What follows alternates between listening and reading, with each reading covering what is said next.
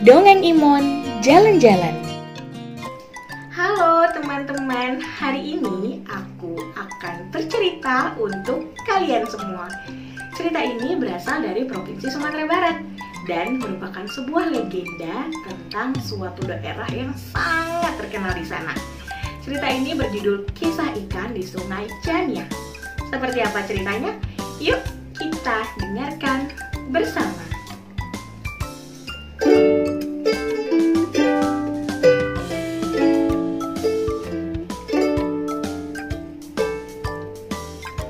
Di sebuah daerah bernama Agam di Provinsi Sumatera Barat, hiduplah seorang ibu dengan dua orang anaknya. Satu anak perempuan dan satu lagi seorang anak laki-laki. Hari itu mereka menghadiri sebuah pesta yang sangat meriah di kampungnya. Dan juga ada sebuah pertunjukan musik khas di setiap pesta. Namanya adalah pertunjukan musik saluang. Saluang merupakan sejenis seruling di daerah itu. Dan semua alunan nada yang dilantunkan sangat terdengar indah. Ramainya pesta membuat sang anak ingin terus mendengar lebih dekat pertunjukan itu. Mereka pun meminta izin kepada sang ibu. Ibu, aku ingin mendengarkan musik saluang dari lebih dekat. Boleh ya, Bu? Sang ibu tahu bahwa anak-anaknya ini sangat menyukai alunan musik saluang. Ibu pun mengizinkan kedua anaknya, tapi dengan sebuah pesan. Boleh saja kalian pergi mendekat untuk mendengarkannya, tapi kalian tidak boleh pergi terlalu jauh lagi. Ibu akan ada di sini untuk menunggu kalian ya. Dan ingat, jangan terlalu lama. Tempat ini sangat ramai, nanti kalian hilang dari pandangan ibu. Begitulah pesan si ibu. Kedua orang kakak beradik itu pun pergi mendekati pertunjukan musik saluang di sebuah panggung kecil dengan alunan musik dari sebuah seruling atau saluang yang sangat merdu. Wah, ternyata mereka sangat keasikan mendengarkan musik itu. Sampai akhirnya mereka merasa lelah. Mereka pun memutuskan untuk pergi berjalan-jalan ke sekitar tempat pesta itu. Kakak dan sang adik pergi berkeliling mencari sesuatu yang menyenangkan. Akhirnya, mereka bertemu dengan sebuah telaga yang sangat besar. Air di telaga itu sangatlah jernih. Dan sepertinya telaga itu sangat menggoda mereka nih. Karena hari itu sangat terik. Matahari bersinar dengan sangat terang. Sang kakak pun berkata kepada sang adik, Dek, hari ini panas sekali. Bagaimana kalau kita pergi berenang ke telaga tuh? Dan sepertinya sang adik menyetujui ide sang kakak. Mereka pun segera bergegas untuk menyejukkan diri dan berenang ke dalam telaga. Mereka berenang, berenang, berenang, berenang, sampai akhirnya mereka lupa waktu teman-teman. Hari pun sudah malam, sedangkan sang ibu ternyata sedari tadi sibuk mencari ke mana perginya anak-anak mereka karena tidak bisa ditemukan. Ibu mencari ke sana, sang ibu juga mencari ke sini. Semua sudut ruang pesta dan dekat-dekat daerahnya itu sudah dicari, tapi tak kunjung sang ibu menemukan sang anak. Dia pun lelah, panik, dan akhirnya memutuskan untuk pulang ke rumah. Sang ibu terus menangis, menangis,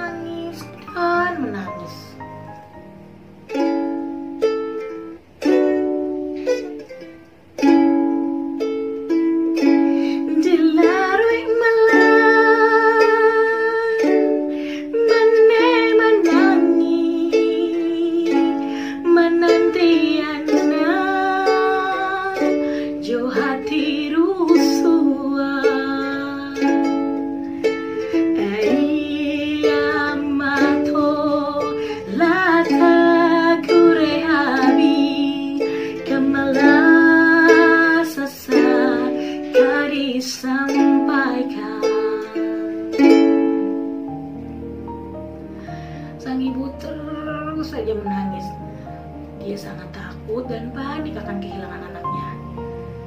Dan akhirnya dia pun terlalu capek sampai tertidur. Di dalam tidurnya, sang ibu bertemu dengan sang nenek. Seorang nenek tersebut membisikkan sesuatu kepada sang ibu di dalam tidurnya. Begini pesannya. Kalau kau niat mencari anak kau, pailah ke talago yang ada di kampungku. Bawa segenggam bareh dan serakkan bareh itu sambil memanggil nama anak kau.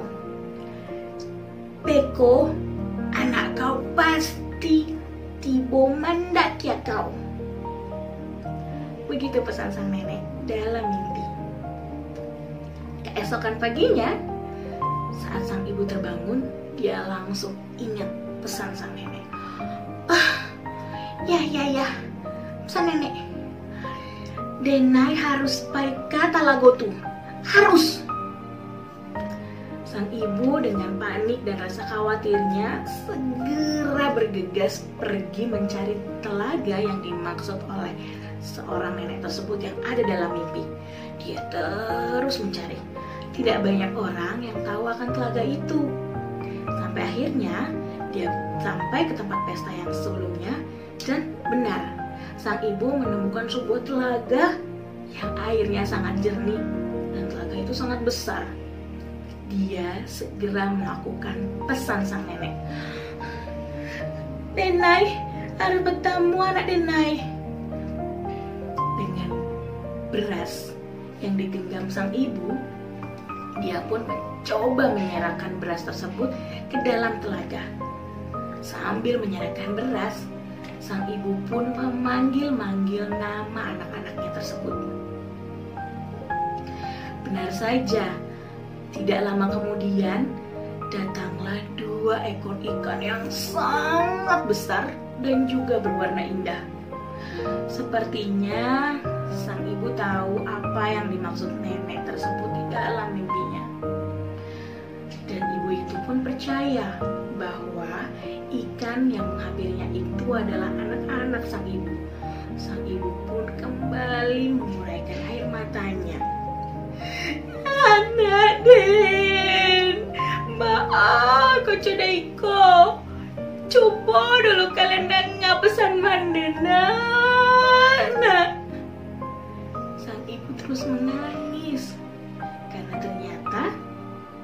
Yang dilihatnya itu adalah anak-anaknya. Sang ibu mencoba akan menenangkan dirinya. Dia pun